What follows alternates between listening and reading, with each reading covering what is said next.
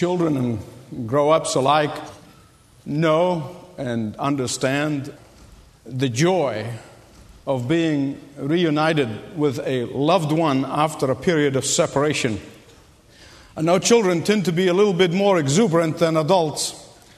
And I remember many years ago when our children were small and I was traveling overseas a great deal, it was such a great joy to come home to the exuberance and the welcome of our children. Adults also feel the same way, but uh, they kind of don't let it all hang like children do. And the reason I'm saying this is because Psalm twenty-four is a psalm of an emotional reunion. And it is expressed in a childlike exuberance, not in a reserve of those who are uncertain of their faith, but of a childlike trust and confidence in the Lord. It is not surprising, you know, that Jesus often used a child as an example. It is not a surprise that Jesus often referred to a child's faith and a child's trust and, and a child's innocence and, and child's enthusiasm and none of the adult's cynicism. Let me put Psalm twenty-four in its historical context before I explain this uncontrollable exuberance of the psalmist in Psalm twenty-four. The nation of Israel lost their Ark of the Covenant to the Philistines. The Ark of the Covenant, for those of you who don't know, it's a box. It's a really very small box that God told Moses. He said, you put the Ten Commandments, the two tablets in it, plus a jar of the manna and his staff, and to keep it in the middle of the people, in the tent where God will show up. It is an indication, it is a symbol of the presence of God in the midst of his people. It was a very significant object. It wasn't just any box. It was, to them, God in their midst. It represented God's presence in their midst. It represented their national identity. It represented who they are. Without that box, they are nobody and they are nothing. So I want to impress on your mind the importance of that box, the importance of that Ark of the Covenant. Because for seven long months, the Philistines thought that if they can hijack the Ark of the Covenant and take it in their midst, that they can get the same power and the same strength of the presence of God in the midst of his people. How many churches and how many Christians try to practice Christianity without Jesus Christ? And they're surprised at the lack of power in their lives. For seven long months, the Philistines thought that they could rob the Israelites of the source of their power and usurp it to themselves. And it backfired. Because the Ark of the Covenant, to them, it brought death, it brought pain, it brought a curse upon the Philistines. So they decided that it's too hot to handle. And let's give it back to the Israelites. So as the Ark of the Covenant comes in the midst again, and as they celebrate with thanksgiving to God for the return of this sacred object, David wrote Psalm twenty-four.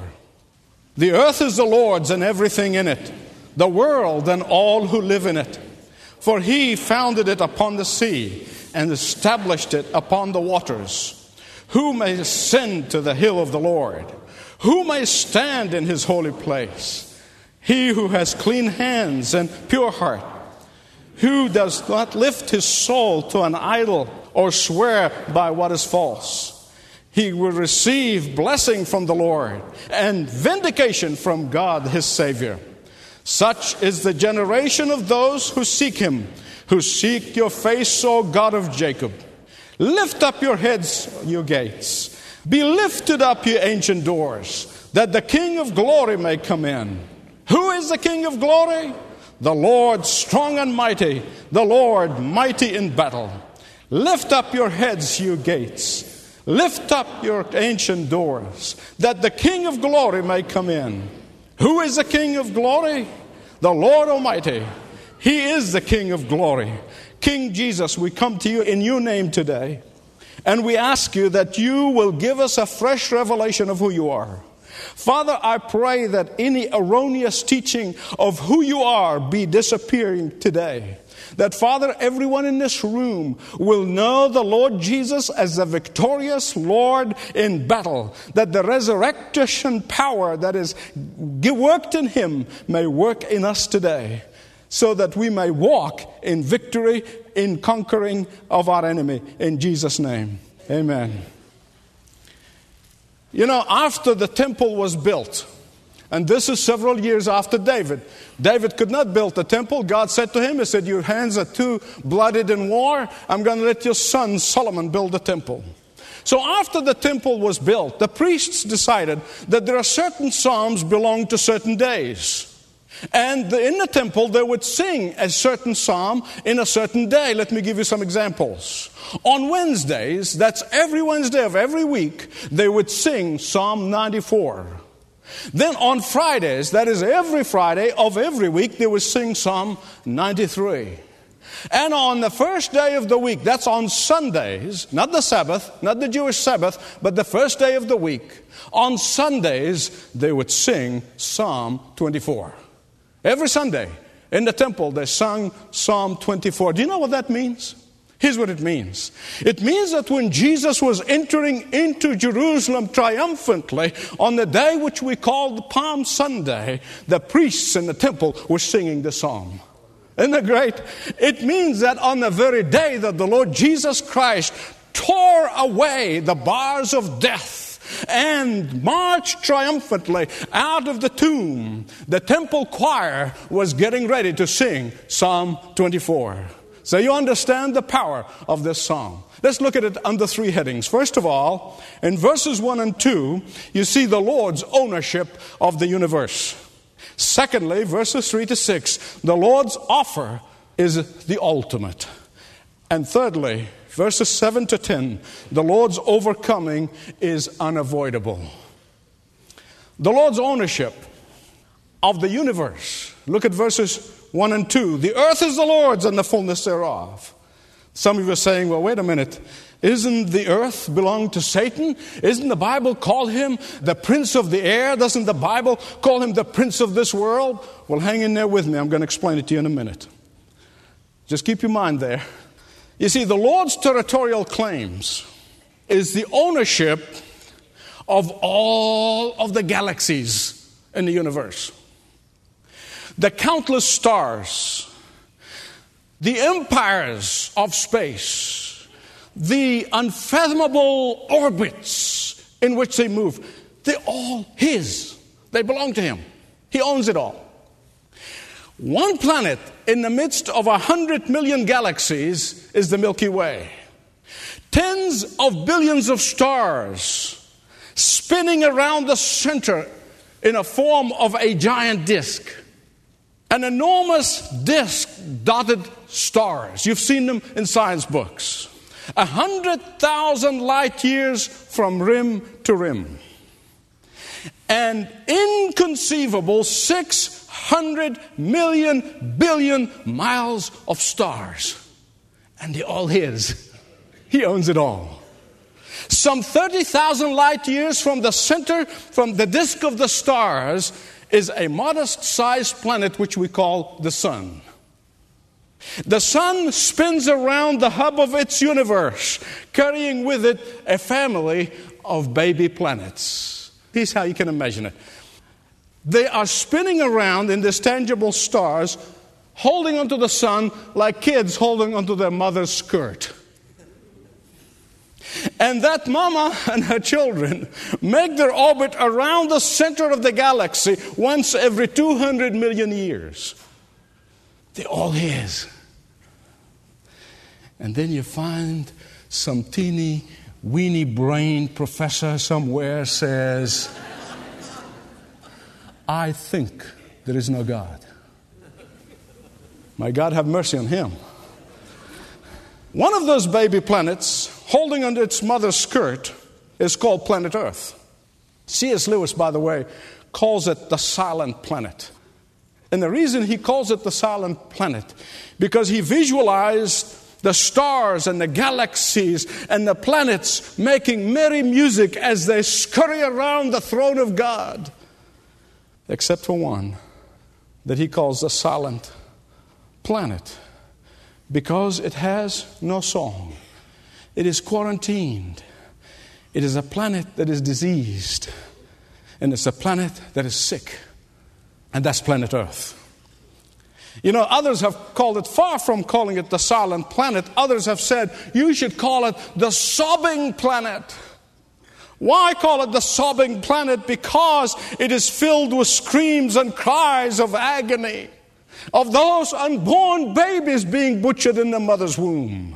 It is filled with violence and bloodshed. It is filled with sin and guilt. It is filled with sleepless nights and worry-filled mornings.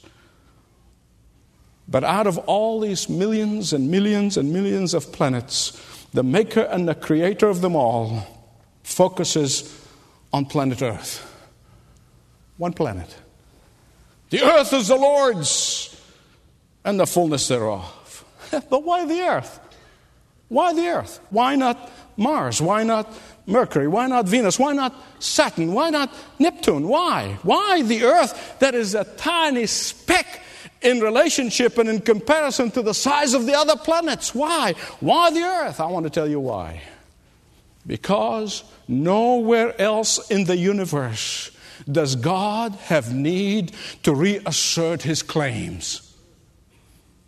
Long before Adam and Eve, long before the Garden of Eden, long before the serpent in the Garden of Eden, long before creation, Lucifer, the angel of light, rebelled against the holy God, and he was thrown out of the heavens, and he wanted to take the earth for his domain, but he couldn't until Adam handed it to him on a platter.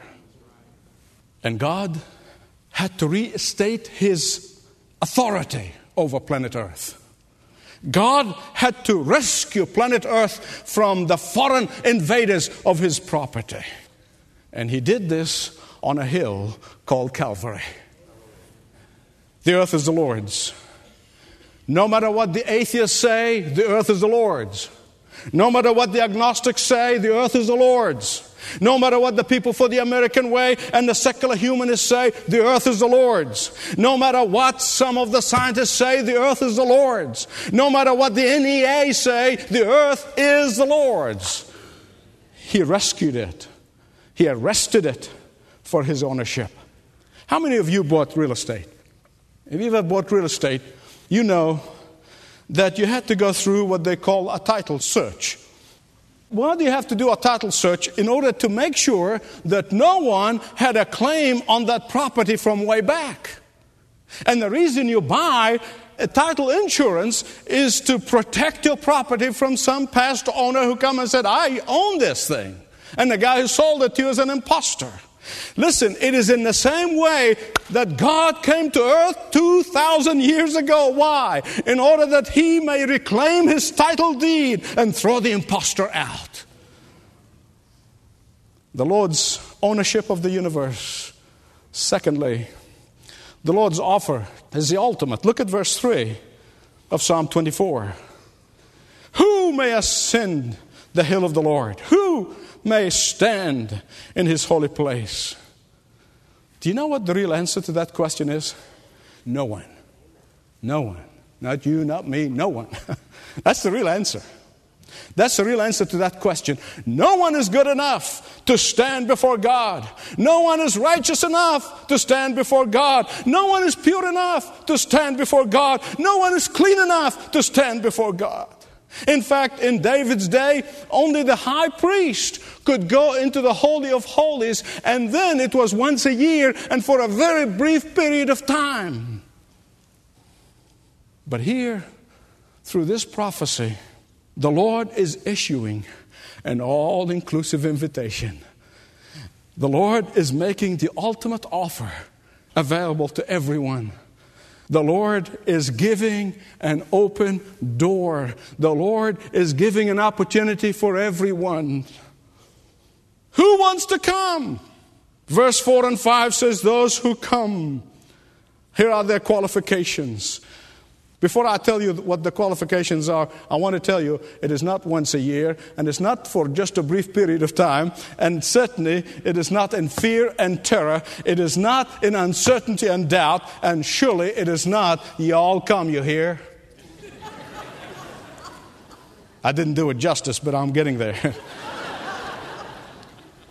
The qualifications for those who could come into the holy place, the qualifications for those who will enter into the Holy of Holies, not only spiritually right here, but physically at the end of life. Here are the qualifications. Those who are justified before God. Those who have been washed by the blood of the Lamb, the Lord Jesus Christ.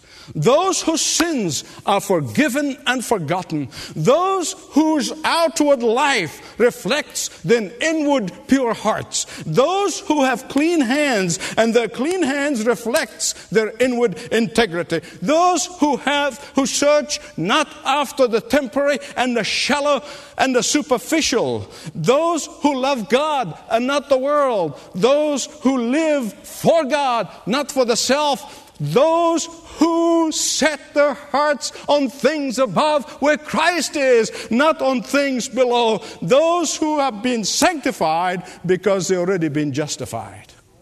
That's the qualification of those who can come. You know what the problem with most Christians, modern day Christians, and I see it all over the world, not just the United States. Here's the problem with most Christians. Most of them really live in the Old Testament. You say, what do you mean by that? Let me explain it. In the Old Testament, as I already told you, the high priest is able to go into the Holy of Holies once a year on the Day of Atonement. And even then, it was for a very brief period of time. And there he offers the sacrifice, animal sacrifice. And the blood of that animal only covers the sins of God's people for one year.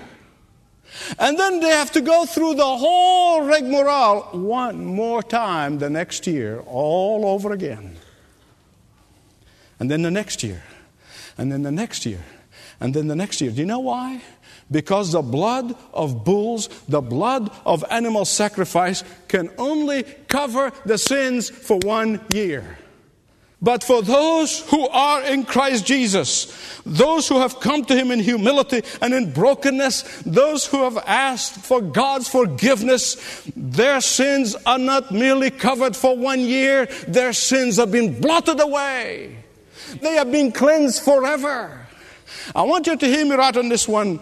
There is one thing that God cannot do, and that is remember the sin of the truly repentant sinner.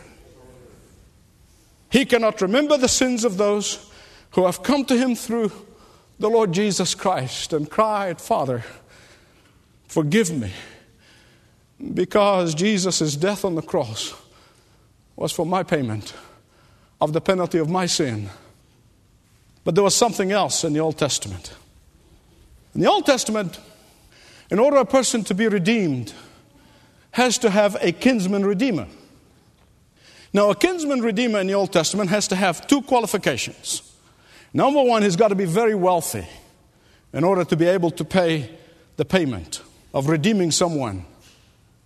The second qualification is that he has to be related to the person who's being redeemed.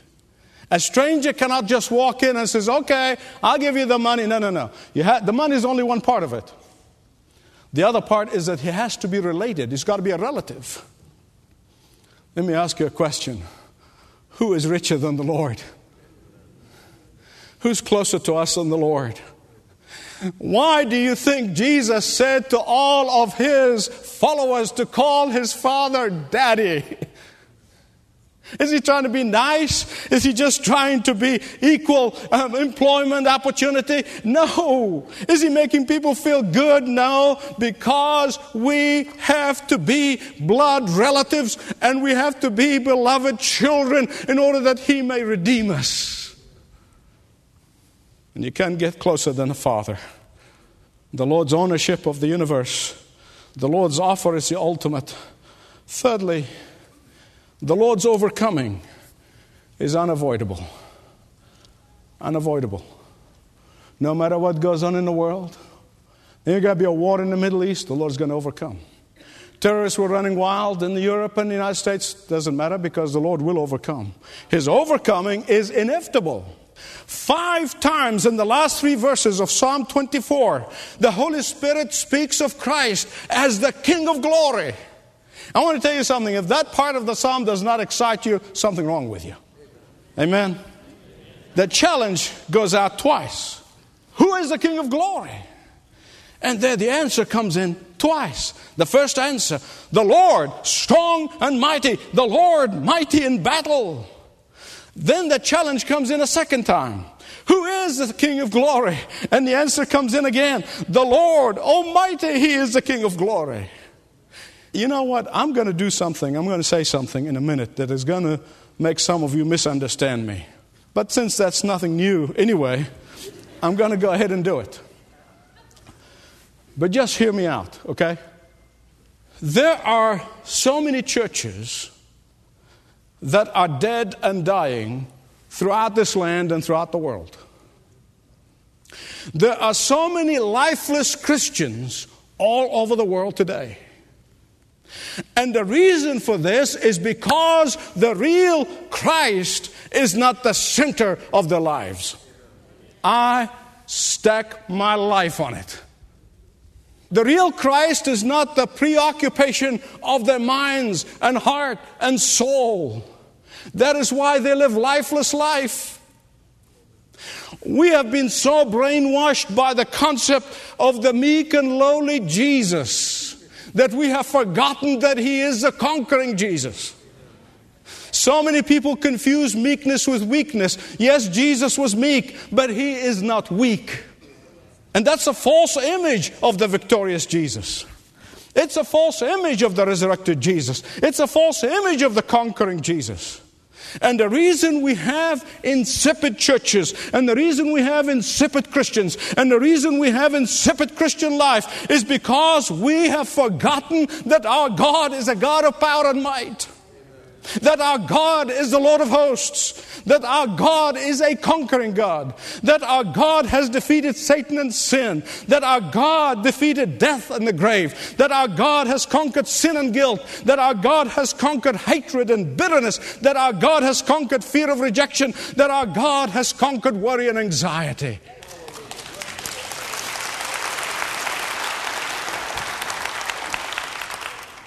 Since I started, I might as well finish. Hear me right, please.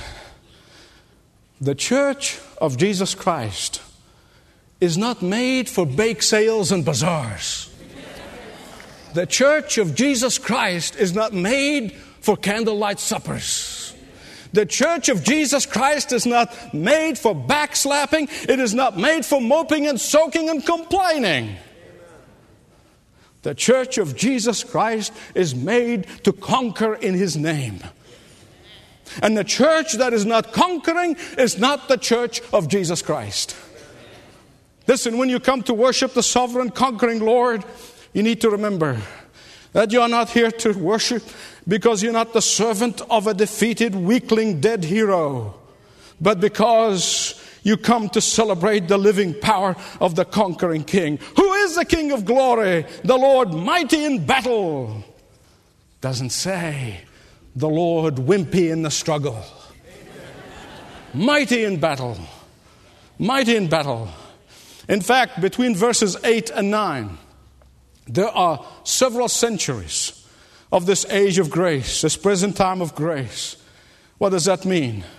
The first one took place when He was asked, who is this King of glory? Was the day of His ascension, when He rose victorious, spent forty days after His resurrection, then He was ascended into heaven. That was the first question. Who is the King of glory, the mighty in battle? Lord Jesus Christ, victorious.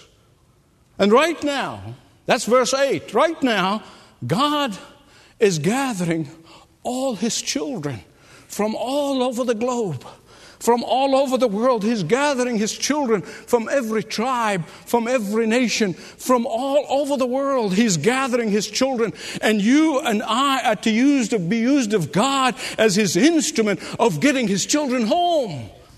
The conquering Jesus right now is gathering his own. Those heaven-born and heaven-bound, he is gathering them. And soon and very soon, the dead in Christ shall rise. That's from our perspective because they've been dead. But from Christ's perspective, they're going to come back with him in glory in the clouds, and we're going to see them with him. Because to us, they are dead, but those in Christ are as living right now as they've never lived before. When the trumpet shall sound, and the world will come to a standstill, then we all shall look up in the sky, and all of the peoples of the earth shall see the believers moving upward, moving heavenward, faster than Superman ever dreamed of. Those who are on the highways, those who are in the air, those who are at work, those who are in prison for Jesus' sake, those in Africa, those in Asia, those in the Americas, those in Europe, those in New Zealand, Australia, and the ends of the earth, they're going to look up and they see the believers go and say, look and see them go. And those who have rejected him, those who have rejected the conquering Jesus, will cry to no avail. They will call upon the name of the Lord, but no one will help them. They who have thought that God doesn't care what you believe or how you live, those who have been misguided by church leaders, that Jesus is not the only way, those sorrowful souls will tremble, and they will go to churches, but no one will be able to help them. They will seek after God, will not find him. They will knock, no one will open. They will ask, but no one will answer. And as the conquering, victorious Lord leads his own into heaven of heavens, again, the question will be asked by the angels in heaven, who is the King of glory? And he's going to point to all of his own, the multitudes of thousands upon thousands, those who have been redeemed by his blood. He's going to point to them and says, the Lord of hosts, he is the King of glory. And at that point, we get the same triumphal entry into heaven as Jesus himself had on the day of his ascension. And so shall we be with the Lord forever. Are you going to be with those who will ascend to his holy place? Are you? Are you among those who will be ascend to heaven? The very fact that you're here today or watching by television or listening by radio is the Lord's way of inviting you to come. Because God is saying to you right now, you can ascend into my holy hill. You can ascend into my holy heaven. But first, you must trust in my Son Jesus to get you there. Shall we pray? Father, I thank you. I thank you from the bottom of my heart that back on that day when I said yes to you, when you opened my blind spiritual eyes, and recognize what a miserable sinner without you and what an eternity in hell I'm going to spend, and turn to you, you received me with open arms. Thank you that you gave me the gift of salvation. And I pray that you will give it to many today, for I pray this in Jesus' name. Amen. Thanks for listening to this message from Doctor Michael Youssef, recently featured on Leading the Way. If you'd like to know more about us, please visit L T W dot org. That's L T W dot org.